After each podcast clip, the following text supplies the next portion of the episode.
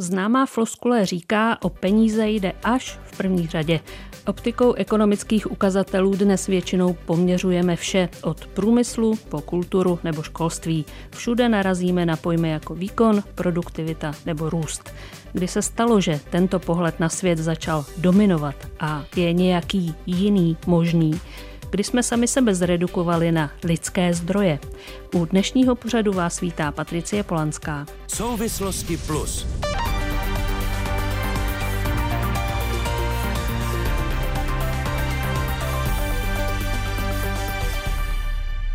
A mými dnešními hosty jsou profesorka Vladimíra Dvořáková, politoložka a ředitelka Masarykova ústavu vyšších studií ČVUT. Dobrý den. Dobrý den. Josef Patočka z platformy pro sociálně ekologickou transformaci Reset. Zdravím do Brna. Dobrý den i vám. Dobrý den. A behaviorální ekonom Lukáš Todt, spoluzakladatel výzkumné společnosti Behavio. Dobrý den. Dobrý den. Máme za sebou několik let eh, krizí s celosvětovým dopadem, můžeme říct, od covidové pandemie a rozpadu hospodářských vztahů po válku na Ukrajině a energetickou krizi. Jsou to podle vás události, které mohou proměnit eh, ten eh, převážně růstový nebo výkonový způsob vnímání světa? Pane Tote. Jako ekonom mám pocit, že ho nepromění, ale můžou ho posunout správným směrem, protože to měření a přepočítávání eh, všeho kolem nás eh, na nějaké indexy a eh, výkonnosti a podobně je nástroj. A ten nástroj je nebezpečný v momentě, kdy se sám stane cílem. Je to nástroj, který nám říká trochu, jak svět funguje, jak v něm operovat a trochu se nám stalo v posledních desítkách let, že jsme si ho malinko fetišizovali, že máme pocit, že to je ten svět, to je to, o co bychom se měli snažit. Ne, je to nástroj a tyhle krize by nám mohly pomoct posunout eh, naší optiku eh, směrem, že jde i o jiné věci. Paní Dvořáková, dostali jsme se do stavu, kdy eh, jsme si fetišizovali ekonomické ukazatele a jak je vůbec z vašeho pohledu na tom vztah politika, ekonomika? Tak já jsem vlastně původem i historik, takže musíme říct, že samozřejmě otázka bohatství a už bylo měřeno jakkoliv, tak eh, je tady od, od momentu, kdy teda máme jakékoliv záznamy o lidstvu a ostatně ty první záznamy, které se dělaly, byly o tom, jak se odvádějí daně a dávají se určité dávky. Takže ten ekonomický pohled samozřejmě zůstává. Na druhou stranu opravdu záleží na tom, jak říkal pan kolega, co je cíl a jaké nástroje k tomu používáme. A otázkou je, a to je právě problém politiků, jakým způsobem ty nástroje nastaví a jestli je nastaví s ohledem na fungování celé společnosti nebo je nastaví s ohledem na fungování nějaké menší skupiny, ať budeme hovořit třeba o lobistických skupinách nebo jakýchkoliv jiných třeba i horších vlivech, které se mohou objevit, a potom, jakým způsobem vykazují, tedy, že došlo k jistým úspěchům nebo nedošlo. V politice se často hovoří o tom, že my musíme udělat reformy. Já si pamatuju před volbami 2010, než nastoupila nečasová vláda, tak všichni hovoří o tom, musí být reformy. Potom, když se ty reformy objevily, tak to bylo naprosto neuvěřitelné. Já si na sociální reformu a eskartu a takové prostě naprosté šílenosti, které nevedly vůbec k jakémukoliv zlepšení, ale za to rozdali spoustu peněz veřejných prostředků určitým zájmovým skupinám. Takže ta politika má, vlastně je zodpovědná za to, jak ty nástroje použije nebo jakým způsobem ty nástroje modifikuje a co bude považovat za určitý cíl. Pane Patočko, je podle vás tato debata věcí, řekněme, ekonomicko-politickou, nebo jde možná do jisté míry o generační debatu, protože prostě eh, ty pohledy eh, se různě eh, a ty důrazy, priority se přece jenom možná různí, nebo prostě nás k tomu donutí ty krize nebo například debata o klimatické změně a podobně. Já bych eh, to nepřeváděl na ten generační spor. Mně to přijde krátkozraké a v něčem i neproduktivní, protože to potom vlastně z konfliktu, který ve skutečnosti je hodnotový, dělá eh, konflikt, který se zdá být, že je otázkou nějakého jako vkusu a spíš si myslím, že Prostě v, v 90. letech tady byli lidi, kteří kritizovali to nastoupené směřování k tomu, jak se mluvilo o tom, že tu máme mít jako trh bez přívlastků a že vlastně to, že se stotožníme, že snad ještě zajdeme dál vlastně v tom prosazování toho ultrakapitalistického jakoby modelu fungování ekonomiky, který v té době získával převahu i, i na západě. Takže to bude to, co nám přinese tu dobrou společnost a prosperitu. A dneska vlastně vidíme, jak eh, je evidentní, jak, eh, jak hrozně tady tenhle ten přístup selhal. Jo? Ono to není tak patrné ještě v tom každ- zatím, v tom každodenním životě, jako to bylo třeba patrné to selhání toho minulého eh, režimu, jo? že byly fronty a byl nedostatek dneska zatím eh, poměrně velkým skupinám lidí, když teď se to rapidně zhoršuje tou krizí současnou, tak pořád velká část lidí má pocit, že si žijeme vlastně jakoby dobře, ale když se člověk podívá na to, co ten náš ekonomický systém dneska globálně dělá s úplnými základy vlastně nejen lidského, ale jakéhokoliv života na Zemi, eh, na tu krizi té biosféry, která je i naší vlastně hostitelkou, díky které jsme naživu, tak vlastně vidíme, že to selhání tohle pohledu na svět je přinejmenším jako stejně dramatické jako selhání vlastně toho eh, státního socialismu a musíme zřejmě opravdu zahodit spoustu věcí, které, které jsme dlouho považovali za nějaké samozřejmé pravdy, eh, pokud máme z toho vykročit nějakým, eh, nějakým eh, lepším směrem, no, si myslím já. Když jste tady, pane Tote, mluvil o, o tom, že všechny ty indexy a ukazatele jsou prostě nástroje, tak když si vzpomenu protože tam už máme nějaký přece jenom časový odstup na mm, bankovní a hypoteční a finanční krizi 2007-2015. Eh, měl jste pocit, že potom se něco změnilo na tom eh, možná až příliš velkém spoléhání na tyto indexy? Nebo prostě krize přešla a jeli jsme dál?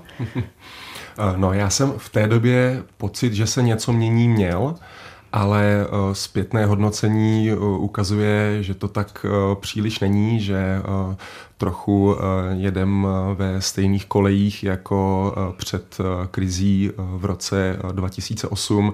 Na ní teda bylo zajímavé, že tam vlastně poprvé jsem měl pocit, že i v rámci té ekonomické obce se vlastně těch krizí bylo spousta, že jo, dotcom 2001, u nás jsme měli bankovní krizi na konci 90. let, celosvětových bylo, bylo mnoho a mnoho, ale u téhle poprvé se zdálo, že něco opravdu jakoby se změní, že začneme malinko víc řešit věci, kterým se říká třeba systémová rizika nebo dlouhodobost, jak vlastně s těmi příštími generacemi počítat v našem aktuálním konání, protože i kdyby dneska politici dělali uh, to nejlepší pro aktuální společnost, tak to ještě neznamená, že jako, že jako civilizace přežijeme. Bohužel uh, zpětně se ukázalo, že uh, v tomhle malinko selhala i politika, protože ty návrhy, které po tom roce 2008 byly na regulaci eh, finančnictví, na eh, regulaci emisí, eh, všeho možného, tak všechny nakonec byly poměrně byly vytrhány zuby v průběhu let, kdy se tak trochu začalo zapomínat. A od té doby nám tady zase malinko bublají pod povrchem zárodky krizí příštích, ať už to jsou ty finanční, nebo teďko v nedávné době samozřejmě i ta zdravotní, o které se mluvilo také desítky let, že je potřeba se na takovéhle eventuality připravovat. To trochu, co oko nevidí, srdce nebolí, eh, platí bohužel dál a v tuhle chvíli ta asi velká společenská výzva je eh, najít nějaké mechanismy, které nám jako eh, společnosti umožní nějakým způsobem i třeba mít radost a hodnotit pozitivně věci, jako je příprava na budoucí krize, které samozřejmě něco stojí a z aktuální šekové knížky nám něco odečítají a v tuhle chvíli ty mechanismy nemáme. Ale musím teda jasně říct, že to není inherentní problém kapitalismu, je to spíš problém ideologický, právě velký rozdíl mezi třeba trhem a a trhem bez přívlastku právě a tenhle ten mechanismus musíme hledat politicky a společensky.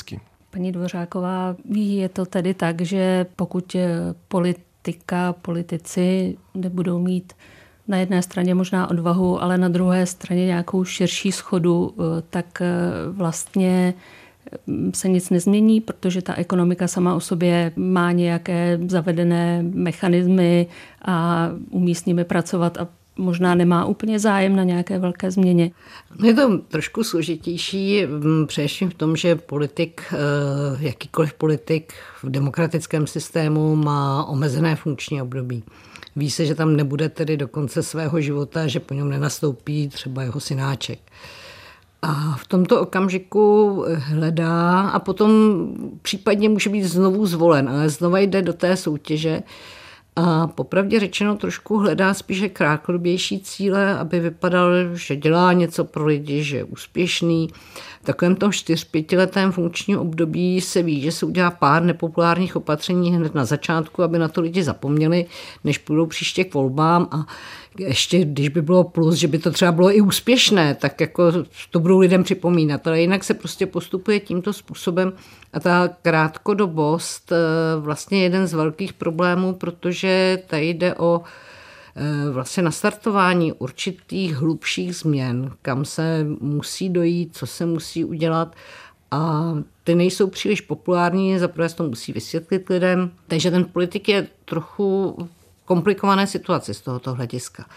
Zároveň eh, já bych to jenom nechtěla hovořit o dopady na politiku, ale já si myslím, že to má obecně o to, o čem hovoříme, obrovské dopady na společnost. A já jsem si to uvědomovala třeba v momentě, kdy jsem ve školství, pohybuji si ve vysokém školství a teď jako jsem říkala, tak co je náš student? Je to kolega nebo je to klient? A já prostě mám pořád tendenci tedy ke studentům přistupovat jako ke kolegům, jako něco, co společně vytváříme, hledáme, nějaké odpovědi. Samozřejmě to postavení toho učitele a studenta je trošinko odlišné, ale vytváří to tu atmosféru, že patříme k sobě.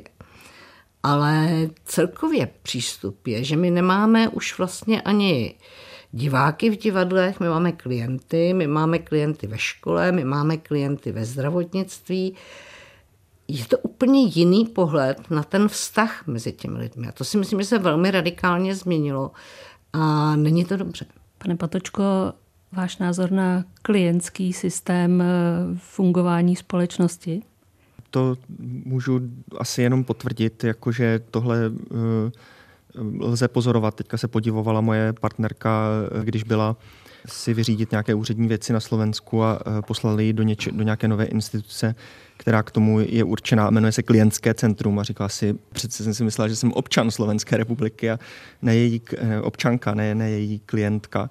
A myslím si, že to je takový jako vnějškový projev toho, nakolik vlastně v té společnosti opravdu získávali v těch posledních desetiletích převahu vztahy založené čistě na e, směně, No a to dokonce do té míry, že i vlastně náš vztah třeba ke státu si potom představujeme eh, podobně jako ten vztah té směny, prostě něco za něco, kde přesně obě strany vyčíslují, co z toho. A problém to je i, že když potom mluvíme o nějaké krizi právě jako v politice, že prostě už nemáme e, politiky, kteří by nás reprezentovali, že, ty, že vlastně jako se bortí ta hranice mezi politikou a ekonomikou, ale to ne takovým způsobem, že by se třeba víc demokratizovala ta ekonomika, takže bychom v ní mohli mít jako svobodnější volbu, než jenom tu jako omezenou spotřebitelskou, ale i třeba v tom, jak fungují firmy, ve kterých pracujeme. Eh, tak to dneska je úplně mimo eh, debatu většinou, eh, bohužel. Ale vlastně naopak jakoby pronikají ty, ty ekonomické vztahy vlastně a ta koncentrace majetku v těch rukou jako oligarchické, velmi úzké třídy, která má stále větší vliv a moc v naší, v naší společnosti, tak proniká do té politiky a z politiky se stává Eh, takové, jakoby někdo to pojmenoval cynicky, jako zábavní oddělení toho jakoby průmyslového eh, komplexu, který ovládá tu eh, ekonomiku. Byl to tuším, že parafrázuju Franka Zapu teďka. A ta otázka tím pádem si myslím, že nestojí jenom, jakoby, když se bavíme o tom, že selhala politika. Jo, tak v tomhle vlastně to není jenom, že bychom selhali politici, ale selhali jsme jako společnost v tom, že jsme prostě podcenili vytváření vztahů jiných než těch a udržování vztahů jiných než těch směných a vlastně nějakou jako kdyby sebeorganizaci demokratickou mimo tu sféru, kterou máme třeba tendenci považovat za politickou. Jo? Ale dřív jsme tady měli třeba silné odbory, za první republiky velmi silné družstevní hnutí, různé zájmové spolky a združení. Vlastně, když se podíváme do světa, kde ještě se ty demokracie nějak drží, tak to často je ve společnostech, kde je jako silná občanská společnost, ale když se u nás řekne občanská společnost, tak se často myslí profesionální neziskové organizace. Jo? Ale to si myslím, že je chyba. Jo? Silná občanská společnost míněno společnost, která má velkou míru nějaké komunitní sounáležitosti a nějaké sebeorganizace a tím pádem je schopna i v té politické a ekonomické sféře pak prosadit jiné priority, než jsou ty priority jakoby bank a té vládnoucí eh, elity oligarchie, eh, prostě hromadit čím dál větší koncentraci majetku a moci, tak jak se to děje eh, hmm. dnes. No. Tak ono je to trošku i o tom termínu lidské zdroje, který se nám tady usadil vlastně už jako úplně normální a ve své podstatě je strašlivý, ale paní profesorka Dvořáková chtěla reagovat. Jenom malinkou poznámkou, mě se tam nadchlo to klientské centrum a myslela jsem si, že jsem občan, že? Ale vemte si, jak málo kdy se vyskytne vůbec výraz občan u veslových politiků, protože my místo toho máme voliče, anebo daňové poplatníky. A když říkáme, tak my se zodpovídáme voličům nebo daňovým poplatníkům, co na to řeknou daňoví poplatníci. A oni teda samozřejmě i důchodci jsou daňoví poplatníci, protože máme DPH a tak dále. Jako, takže tam nějaké daně i také platí, ale je to prostě zase zúžení něčeho jiného, než je prostě ten pojem občan. A ten nám z toho prostoru politického skoro vymizel. Pane Tolte, jste chtěl taky něco dodat? Určitě tam ještě je základní problém nejen teda té dlouhodobosti, ale jak už e, naznačil pan Patočka, trochu té naší tendence právě e, politikou se ubavit k smrti. My to tady vlastně často vidíme i třeba v našich průzkumech v datech, že je obrovský rozdíl mezi tím vlastně chtít nějaké reformy a jejich výsledky, anebo chtít jako pocit toho, že se, že se něco takového děje. Jo, že eh, víme přesně, že jsou věci, které eh, fungují, ať už eh, se to týká omezení koncentrace bohatství, anebo i klimatické změny. U té koncentrace bohatství jsou to přesně odbory, jsou to daně, jsou to věci, které principiálně nejsou sexy. U klimatické změny to bude, to bude regulace a místo toho tady máme v tom veřejném prostoru takové až bych řekl, zábavné nálepky eh, typu, dřív to bylo třeba CSR v 90. letech, dneska je to udržitelnost a podobně, eh, které ale zpětně, když se hodnotí ty iniciativy, které tohle promují a dávají nám dobrý pocit, že se teda něco děje a něčeho se účastníme, tak zpětně se ukazuje, ukazuje že ty efekty eh, mají opravdu, opravdu malinké. To znamená, já se opravdu kloním k tomu, že bez těch států a silných států to nepůjde bez té silné eh, politiky, to znamená neházím to na politiky jako lidi, ale eh, na, na politiku jako společenský fenomén, který jsme účastní, účastní všichni. Bez těch ty řešení nenajdeme a bez nich to nepůjde. A trochu ta idea nějakého jako silného státu, teď nemyslím velkého státu, ale silného v tom, že je ochotný a schopný prosazovat nějaké, nějaké zásadní kroky, se zdá dneska jako velmi nesexy sexy, pojďme to tady udělat nějakým bokem, nějakou kampaní, eh, nějakou nálepkou a budeme se u toho bavit. Eh, to bohužel nefunguje. Bez těch států to nepůjde a ty nakonec eh, budujeme tady my všichni. No, ta otázka státu je hodně komplikovaná, protože my pořád máme pocit, že silný stát to je něco špatně. Ale co vlastně znamená ten silný stát? Já jsem narazila na to, když jsem se ještě zabývala i Latinskou Amerikou, tak jako upozornění na to, že vlastně i když tam docházelo k procesům demokratizace, které velmi rychle vždycky skončily zase jinak, takže tam to bylo taková demokracie s přestávkama, tak eh, že vlastně ten problém byl, že nedošlo k budování státu. Že prostě demokratizace vyžaduje budování i silných institucí a to zase ne, jako jsou úplně eh, rozhodují o všem ale rozhodují profesionálně, jsou nezávislé. Nevlastní je ty skupiny, které vládnou a které mají ekonomickou moc. Ale buduje se prostě nezávislý státní aparát, který má jisté kontrolní mechanismy a v tom vytváří ten silný stát.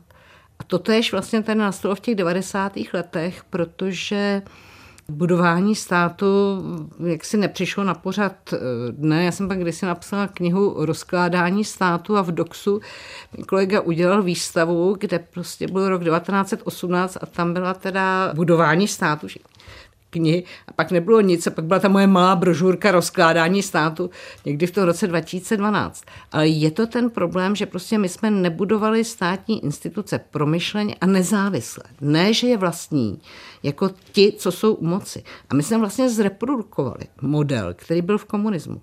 Protože komunistický stát byl slabý stát toho vlastnili ty elity a ovládali totálně stranický aparát. A když se tady budoval aparát státní zprávy, tak jakoby to vypadalo, že jim vadí, že tady není ten stranický aparát, který byl v tom komunismu. Tak se vybudovávaly ty nejrůznější agentury, které neměly odpovědnosti, ale mohly rozhodovat, ovlivňovat rozhodování a vytvářel se takový velmi podivný myšmaž. Mě to překvapilo, když jsem se dělala tu analýzu 90. let, tak přesně toto nebudování státu jako podle mě byl jeden ze základních problémů, proč se potom objevovaly ty velké negativní jevy. Posloucháte Souvislosti Plus, diskuzi, která vnáší do problémů jasno. Poslechněte si je také na webu plus.rozhlas.cz, v aplikaci Můj rozhlas a v dalších podcastových aplikacích. A mými hosty jsou politoložka Vladimíra Dvořáková z Masarykova ústavu vyšších studií ČVUT, Josef Patočka z Platformy pro sociálně ekologickou transformaci RESET a behaviorální ekonom Lukáš Todt. Já když se eh, ještě vrátím eh, k tomu eh, ekonomickému růstu, všech, všem možným vlastně věcem, které z ekonomiky jakoby přecházejí do toho běžného života, tak začátkem roku u nás v Interview Plus o tom mluvila částečně i ekonomka Jana Matesová, bývalá zástupkyně České republiky při Světové bance. My jsme si zvykli strašně fetišizovat ten ekonomický růst. To je taková modla, takový bůžek, musíme pořád hmm. růst, pořád se musí vyrábět víc a víc. Eh, je to špatně samozřejmě, ale z politického hlediska eh, to je velice silný amalgám pro společnost, udržuje sociální smír. Tak to byla Jana Matesová. Vy jste o tom, eh, pane Tote, o té fetišizaci růstu také mluvil. Není to úplně ojedinělý názor.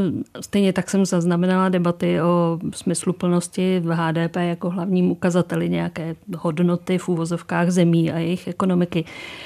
Je to ale eh, okrajová eh, záležitost nebo možná, že za několik let desítek let se k něčemu dobeřeme a dá se dnes odhadnout, jako, ale jaký systém vlastně by to mohl nahradit? Já jsem v tomhle velký příznivce eh, evolučních kroků, že eh, eh, samozřejmě říkám to také, že si fetišizujeme růst, ale absolutně nesouhlasím s hlasy, které často vidíme kolem sebe. Pojďme ho dát někam úplně na stranu, pojďme ho někdy až vyhodit, aby jsme jako s vaničkou nevelili dítě, pojďme HDP nahradit národním štěstím nebo, nebo čímkoliv jiným. Jakýkoliv ukazatel, který v tomhle přišel napřed, přes, tak většinou mývá eh, ještě větší problémy než to HDP samotné. Tam je opravdu problém v tom, eh, jakým způsobem eh, my s ním potom dál pracujeme. Já vám dám příklad třeba ze vzdělávání. Máme tady třeba PISA testy, které jako by měly nějakým způsobem měřit úroveň vzdělávání částečně, jenže v momentě, kdy potom se začne učit na ty PISA testy, tak už to měří jenom jako schopnost učitelů učit na ty, na ty PISA testy. Jo. Ten růst má vlastně nějakým způsobem nám říkat, co si o pokroku, a co si nám o něm i říká, ale v momentě, kdy růst za pokrok zaměníme a budeme se snažit primárně o růst, tak uh, prostě budeme budem ten růst sledovat a budou, nevím, stát, když si půjčí 2% HDP a utratí je, tak HDP vzroste, ale zároveň prostě vzroste dluh a nic se jakoby uh, reálného nestalo. Takže já jsem docela příznivcem toho malým krokem uh, se dostat k nějakým vysvědčením států, když můžeme si vzít nějaké mytologické číslo desetibodovým nebo jiným, to je úplně jedno, kde bychom měli jako multiplicitu těchto z těch měr. Jedna by se týkala třeba zdraví občanů, která vůbec není obsazená v HDP. Další, klidně to může být to štěstí, to tam taky není. Další může být volný čas, vzdělávání prostě. A už v momentě, kdy těchto z těch měr budeme i, i mediálně, i společensky probírat výrazně víc, dneska už je máme vlastně často, ale probírat je na stejné úrovni, tak se objeví takové kouzelné slovíčko, které nemá dobrý český překlad a to slovíčko je trade-off. Eh, neboli eh, soutěžící cíle si často vzájemně protiřečí a musíme je nějakým způsobem vyvažovat.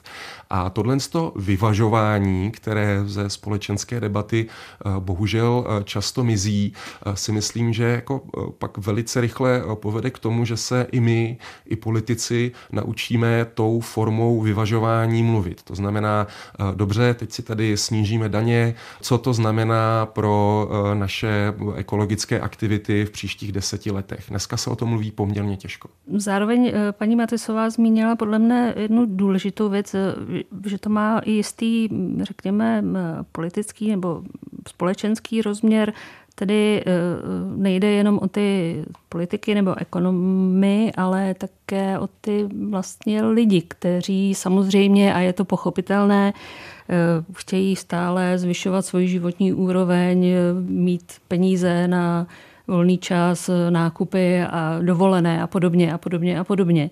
Od čeho začít? Je dřív slepice nebo vejce? Tedy dřív ti lidé, pro které mají e, nějaké hodnoty vyšší smysl než, než třeba ten ukazatel HDP e, nebo čehokoliv jiného.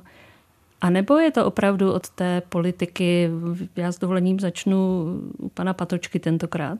Tak já to možná využiju i k určité reakci eh, na pana tak S tím, co jinak říkal, tak se do značné míry stotožňuji, ale abychom si tu eh, jenom tak nenotovali, tak to možná můžu eh, položit i do nějaké míry polemicky, že mi přijde, já vždycky se musím trochu usmívat, když slyším, jak často v poslední době právě se říká, že teda už nemáme brát ten růst jako takovou prioritu, ale že zase teda ho nemáme za každou cenu Eh, vyhazovat, protože tak, jak já to, tomu rozumím, tak eh, ten problém je přesně v tom kompromisu, jo? respektive v tom, eh, že dneska ten problém, eh, on nespočívá jenom v tom, že my se zaměřujeme na nějaký špatný indikátor, že jako kdyby špatně věci měříme. Ten růst totiž není jako kdyby jenom, to není jenom, že jsme si řekli, že budeme používat nějaký indikátor. On ten indikátor je indikátor něčeho, co je velmi relevantní a to je profitabilita prostě té kapitalistické ekonomiky a těch jakoby podniků zaměřených na maximalizaci růstu. Ten růst podmiňuje i třeba splácení že jo, závazků dluhů na finančních trzích a tak podobně. A tím pádem ten problém je, eh, že my jakoby máme tu ekonomiku na ten růst eh, nadizajnovanou. A pokud bychom chtěli, aby vlastně ta ekonomika sledovala jiné priority ve větší míře, jiné indikátory, vlastně už si říkáme, že by nám to i stálo za to, jo, protože když se podíváme, jak se to vyvíjí v bohatých zemích posledních několik desetiletí, tak eh, vlastně vidíme, že rosteme ekonomicky na úkor kvality života dokonce do nějaké míry. V těch nejbohatších zemích, že třeba ta subjektivní spokojenost eh, se životem nebo množství volného času kleslo, zatímco ekonomika se zvětšila do, dobrým příkladem toho, jak měřit ty jiné e, priority, tak by třeba mohla být taková ta ekonomika koblihy, se kterou přišla e, ekonomka Kate e, Roverf, jo, že bychom měřili raději různé sociální potřeby a naplňování jejich a ty ekologické limity. Eh, ekologický strop a sociální eh, základnu. Ale problém je, že to by znamenalo opravdu jakoby dramatické přenastavení těch institucí a ve velké míře třeba nahrazení ve velké části ekonomiky institucí, podniků zaměřených prostě na maximalizaci finančního profitu, na vlastně nějaké jakoby neziskové podniky, které a opravdu spíš ne zisk a nějaké priority, protože tam je ten trade-off, tam je ten rozpor zřetelný Eh, tak místo těch finančních eh, priorit nějaké společenské nebo ekologické priority. A tam si myslím, že ten kámen eh, úrazu, kde i lidi, kteří jinak řeknou, že ten růst už není dneska nejdůležitější, tak mají tendenci před tou výzvou uhýbat, protože to samozřejmě znamená jakoby obrovský konflikt se, se zájmy politickými, které profitují z toho, jak je ten systém nastavený dnes.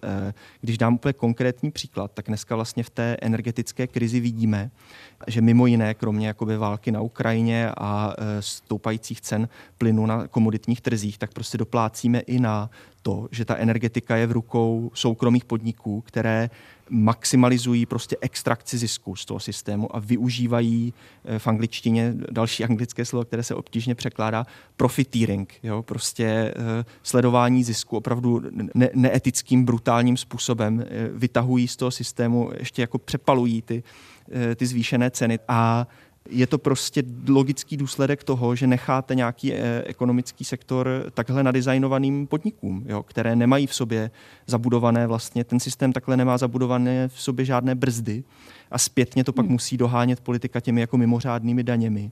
Ale eh, pokud by ta energetika byla v rukou třeba, dejme tomu, energetických družstev, tak jak to bylo za první republiky, jak se to dneska prosazuje znovu s těmi obnovitelnými e, zdroji, jo, nějakých, nějaká komunitní energetika, nebo třeba i v rukou, jak to vydrželo v té Latinské Americe, kterou zmiňovala paní Dvořáková, státních podniků, které nesledují primárně jenom zisk, ale i třeba dostupné ceny pro spotřebitele, tak by potom se to nemuselo zpětně takhle vychytávat a vlastně ten eh, ekologický prospěch eh, a společenský prospěch by byl zabudovaný na úkor toho zisku v logice eh, těch institucí. A myslím si, že ta výzva toho přechodu od toho systému úzce zaměřeného na zisk k tomu systému, který bude lépe sloužit vlastně potřebám společnosti a nějakému ekologickému blahobytu, našemu eh, zachování života na Zemi.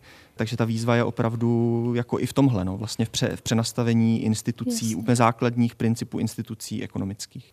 Já se tady eh, musím rychle zastat firem prostě na motivaci ziskem není v principu nic špatného, opět záleží z velké části na detailu, ať už v tuhle chvíli sedíte v jakýkoliv místnosti, tak když se rozlídnete kolem sebe, tak naprostá většina věcí, které tam vidíte, eh, vznikla i díky eh, ziskové motivaci eh, někoho a nějaké instituce. A zároveň budu částečně souhlasit, že strašně záleží na těch mantinelech téhle motivaci dáme průchod. Já se právě vždycky vyděsím, když slyším, co teda místo toho růstu, co teda místo toho zisku. Já opravdu je naprosto zásadní rozdíl Eh, říct, eh, co k tomu zisku, co k tomu růstu, čí má být ředěn. V tomhle ohledu eh, přišla obrovská změna do světa exportovaná z, z USA v 80. letech, kdy uh, taková ta idea, že firmy mají primárně vytvářet zisk uh, a to, ten, to shareholder value vlastně nehrála prim do té doby.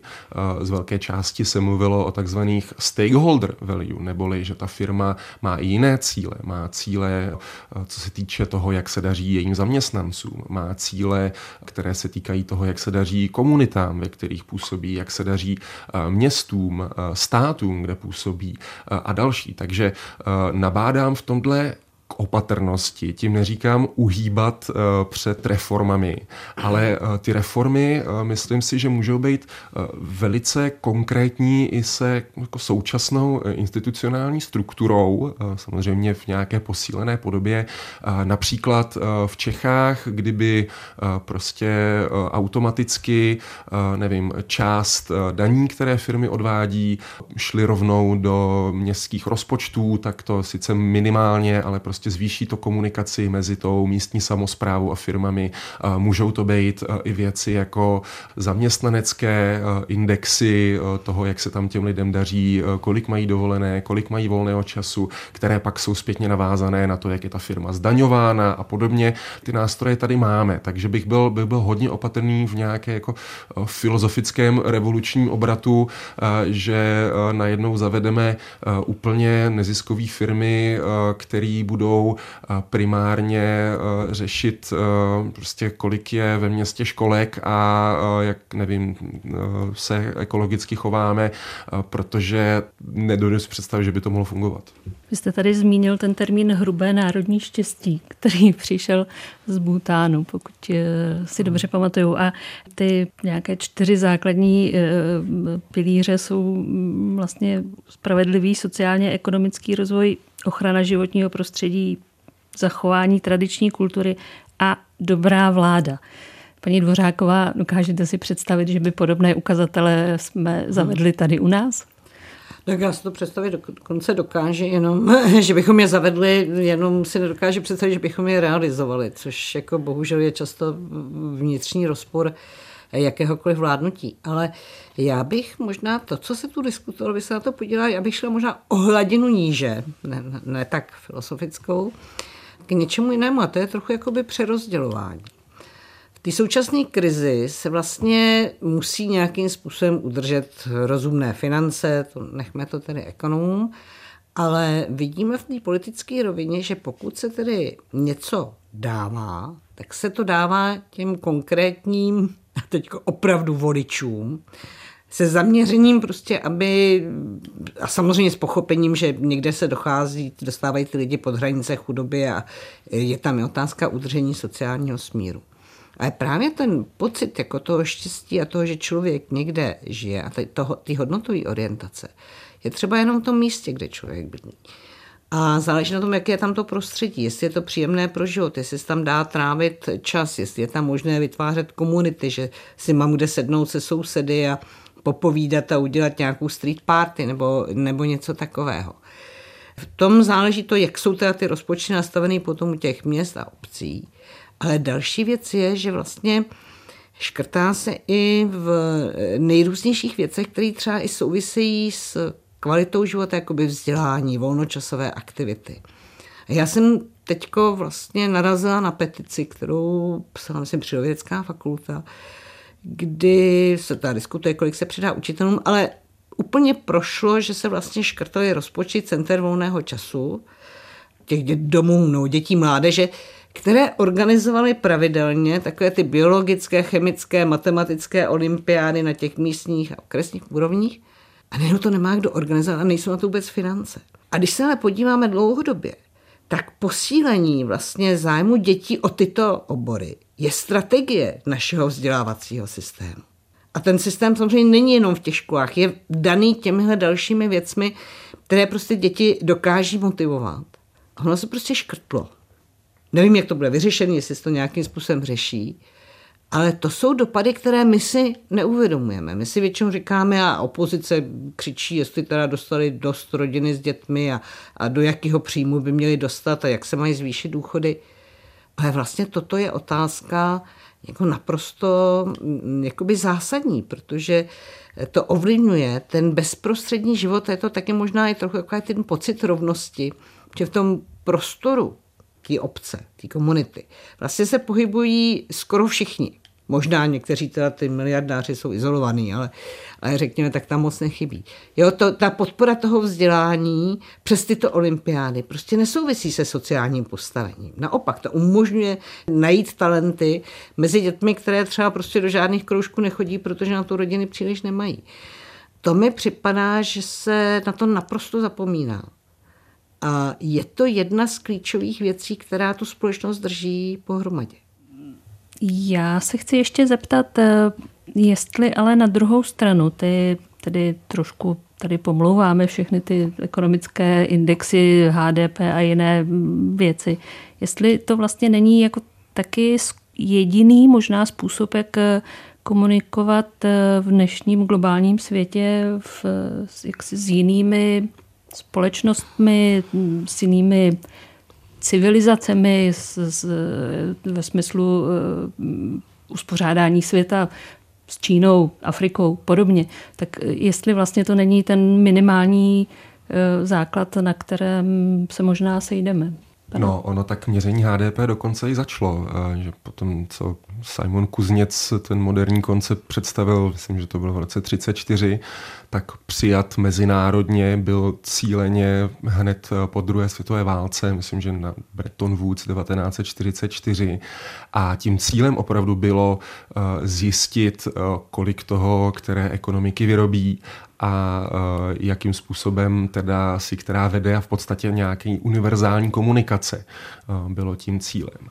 A e, zároveň, a to je zajímavý u peněz obecně, e, oni nám umožňují zase komunikovat e, na té jako univerzální úrovni individuální protože dneska, eh, to už máme teď docela zajímavý data z posledních 15 let eh, z neuroekonomických experimentů, že se ukazuje, že na ně máme jako úplně jinou biologickou reakci, než na téměř jako cokoliv jiného, jiný formy dárků, produktů a tak dále.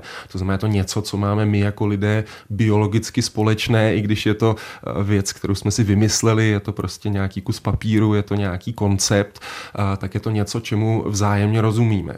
Je to koncept, který který se děti naučí kolem 3-4 let a tak dále. To znamená, ta komunikace, ať už se týká mezinárodních statistik, mezinárodního porovnání, ale i třeba rychlých vykřičníků. Aha, tady se nám toto číslo mění, takže se něco děje, ta je zásadní, eh, tu potřebujeme a tý by bylo neradno se zbavovat. Ale opět eh, je tam, je tam to B, není to eh, celý ten příběh. I když teda občas, občas se vyskytne, tady zaznělo, že to hrubé národní štěstí, ono je extrémně korelované s tím eh, hrubým národním bohatství. I ten mýtický Bhután, je to tam korelace je, já nevím, jestli 0,8 nebo kolik eh, v podstatě jako z HDP eh, v té, v té míře štěstí, takže tam je potřeba taky, taky být opatrný, ale zároveň myslím si, že je to i o tom najít tento způsob komunikace i právě jako v jiných aspektech toho života. Já si myslím, že do dneška se vlastně klimatologům ho třeba nepodařilo najít eh, v rámci té klimatické změny. Co teda, já vím, že to je, že to je složité, že to je komplexní, ale ekonomika je taky složitá. Eh, co teda je ta věc, na kterou, co je ten společný jmenovatel, kromě teda zvyšování teploty, eh, o který se máme snažit. A vždycky to bude reduktivní, ale bohužel v té jako zkratce i mezinárodní komunikace, i té osobní nemáme, nemáme moc jako v tuhle chvíli jinou možnost. Ta úroveň nuancí, které jsme schopné pochytit, je opravdu velmi nízká. Co je to v tom zdravotnictví, o co nám jde? Co je to v tom vzdělávání, o co nám jde? Co zachytí v nějakém kompromisu eh, ty správné aspekty toho, že je prostě eh, největší eh, návratnost investic ve vzdělávání je prostě do jako čím mladší, tím lepší, ale vrací se až později, co to zachytí, na co se máme soustředit, co je potom právě to vysvědčení, o kterém jsem mluvil na konci roku toho státu, zda se to povedlo. Takže tam si myslím, že ještě jako spousta práce zbývá i v těch jiných aspektech, než, než jenom v tom ekonomickém. Posloucháte Souvislosti Plus, diskuzi, která vnáší do problémů jasno. Poslechněte si je také na webu plus.rozhlas.cz, v aplikaci Můj rozhlas a v dalších podcastových aplikacích. A mými hosty stále jsou politoložka Vladimíra Dvořáková z Masarykova ústavu vyšších studií ČVUT, Josef Patočka z Platformy pro sociálně ekologickou transformaci RESET a behaviorální ekonom Lukáš Tot. Pane Patočko, eh, vlastně se teď dostávám k tomu, o čem tady částečně už mluvil Lukáš Tot, a to, to znamená ta klimatická změna. Eh, tak eh, navážu mm, vlastně na to, co říkal tedy, proč se nedaří vysvětlovat, co je na tom tak podstatné a proč vlastně to velmi pravděpodobně bude znamenat i nějaké sebeomezení, aby se povedlo vyhnout se všem eh, důsledkům a následkům? Mm, to je dobrá otázka. Já možná zkusím v té odpovědi zkusit to nějak navázat na to, o čem eh, tady mluvila předřečnice a předřečník teď. Mně přijde, že ten problém jakoby trochu mě udivuje, eh, když máme pocit, že u klimatické krize nevíme, na co se zaměřit. Jo? To, mně to přijde velmi zřetelné a e, mně to přijde jako jednoznačně srozumitelné ze všech těch zpráv e, toho mezivládního panelu pro e, klimatické e, změny a těch dalších vědeckých institucí ten problém eh, toho antropo, antropogenního člověkem způsobovaného oteplování planety je způsobený emisemi skleníkových plynů především z spalování fosilních paliv. Je tam úplně jednoznačný kauzální vztah. A no jo, ale to, to řešení přenést spočívá... To, přenést no, to no. vlastně tak, aby to ti lidé vzali za své, že je opravdu potřeba s tím něco dělat, i když to vlastně sami ještě úplně necítí, obzvláště tady ve střední Evropě. Možná, že v oblastech, kde se zvyšuje počet tornád a zvyšuje se počet zaplavené půdy a podobně, tak tam už samozřejmě to cítí na vlastní kůži, ale tady u nás asi ještě úplně ne mluvíme o oblastech, kde se zvyšuje počet tornád, tak mně přijde, že na Jižní Moravě v posledních Samozřejmě, ale mluvím. tak, ano, ano, ano, ano. no, mně ale přijde, přece jenom je to ano, jistá výjimka. Asi. Rozumím, rozumím. Já jsem chtěl dospět k tomu, že prostě emise způsobí oteplování, když zastavíme emise, zastavíme oteplování. Jo. Ten problém v zásadě je takto jednoduchý, i když samozřejmě to je zjednodušení té komplexity, tak to jako kdyby se nedopouštím ničeho nepravdivého, eh, když to takhle popíšu. Ano, ten problém jako do značné míry spočívá přesně i v tom konfliktu priorit, že my prostě na té globální úrovni pořád prioritizujeme ten ekonomický růst i před tím řešením eh, té klimatické krize. Jo. Teze, že eh, je možné eh, sledovat ten ekonomický růst dál a současně snížit včas ty emise tak je eh, milná, to se prostě neprokazuje a eh, spoleháme na to způsobem, který hazarduje se zdravím eh, těch jakoby ekosystémů, na kterých závisíme, podle mě způsobem, který je velmi nezodpovědný vůči budoucím generacím, počínaje těmi, které už jsou dneska naživu.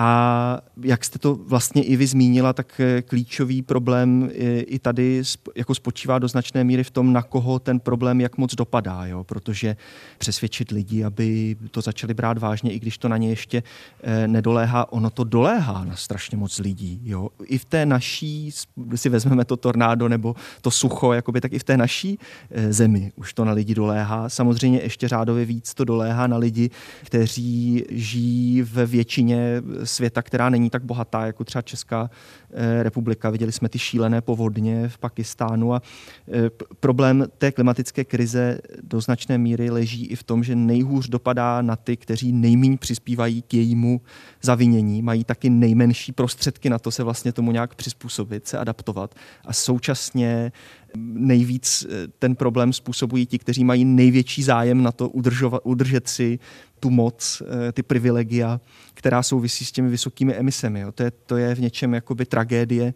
eh, té klimatické krize a myslím si, že tím dospíváme k tomu, když je to, je to jakoby t, ta souvislost mezi tou nerovností i ekonomickou globálně a těmi emisemi je obrovská. Vlastně mm, jedno procento nejbohatších lidí eh, na světě eh, v posledních zhruba třech desetiletích zodpovídá za asi 15% těch emisí, podobně jako celá Evropská unie vlastně. 10% nejbohatších má na svědomí asi 50 emisí. Ta nerovnost je obrovská vede nás to k tomu, že i tady je klíčový ten problém té distribuce a redistribuce a přerozdělování, o kterém mluvila e, paní profesorka Dvořáková. I to řešení té klimatické krize je nepředstavitelné víceméně bez eh, vlastně e, velkého a v něčem bezprecedentního přerozdělení bohatství a moci v globálním měřítku. A je to něco, na čem se budeme muset dohodnout eh, a když to teda vztáhnu zpátky k tomu, jo, dneska kód HDP eh, jako cíle je něco, čemu rozumí jak Čína, tak Spojené státy. A bohužel to je součást problému, jo? protože i to, že oba ty bloky nebo ty různé hegemonické eh, státy spolu soutěží o to, kdo bude v tom krysím závodě o co největší produkt jakoby na prvním místě, tak to přispívá k tomu, že eh, nejsme schopni řešit ty globální výzvy, jako je ta klimatická krize a musíme dospět k nějaké formě vlastně globální dohody na tom, eh, jak to uděláme. Jinak to s námi neskončí dobře.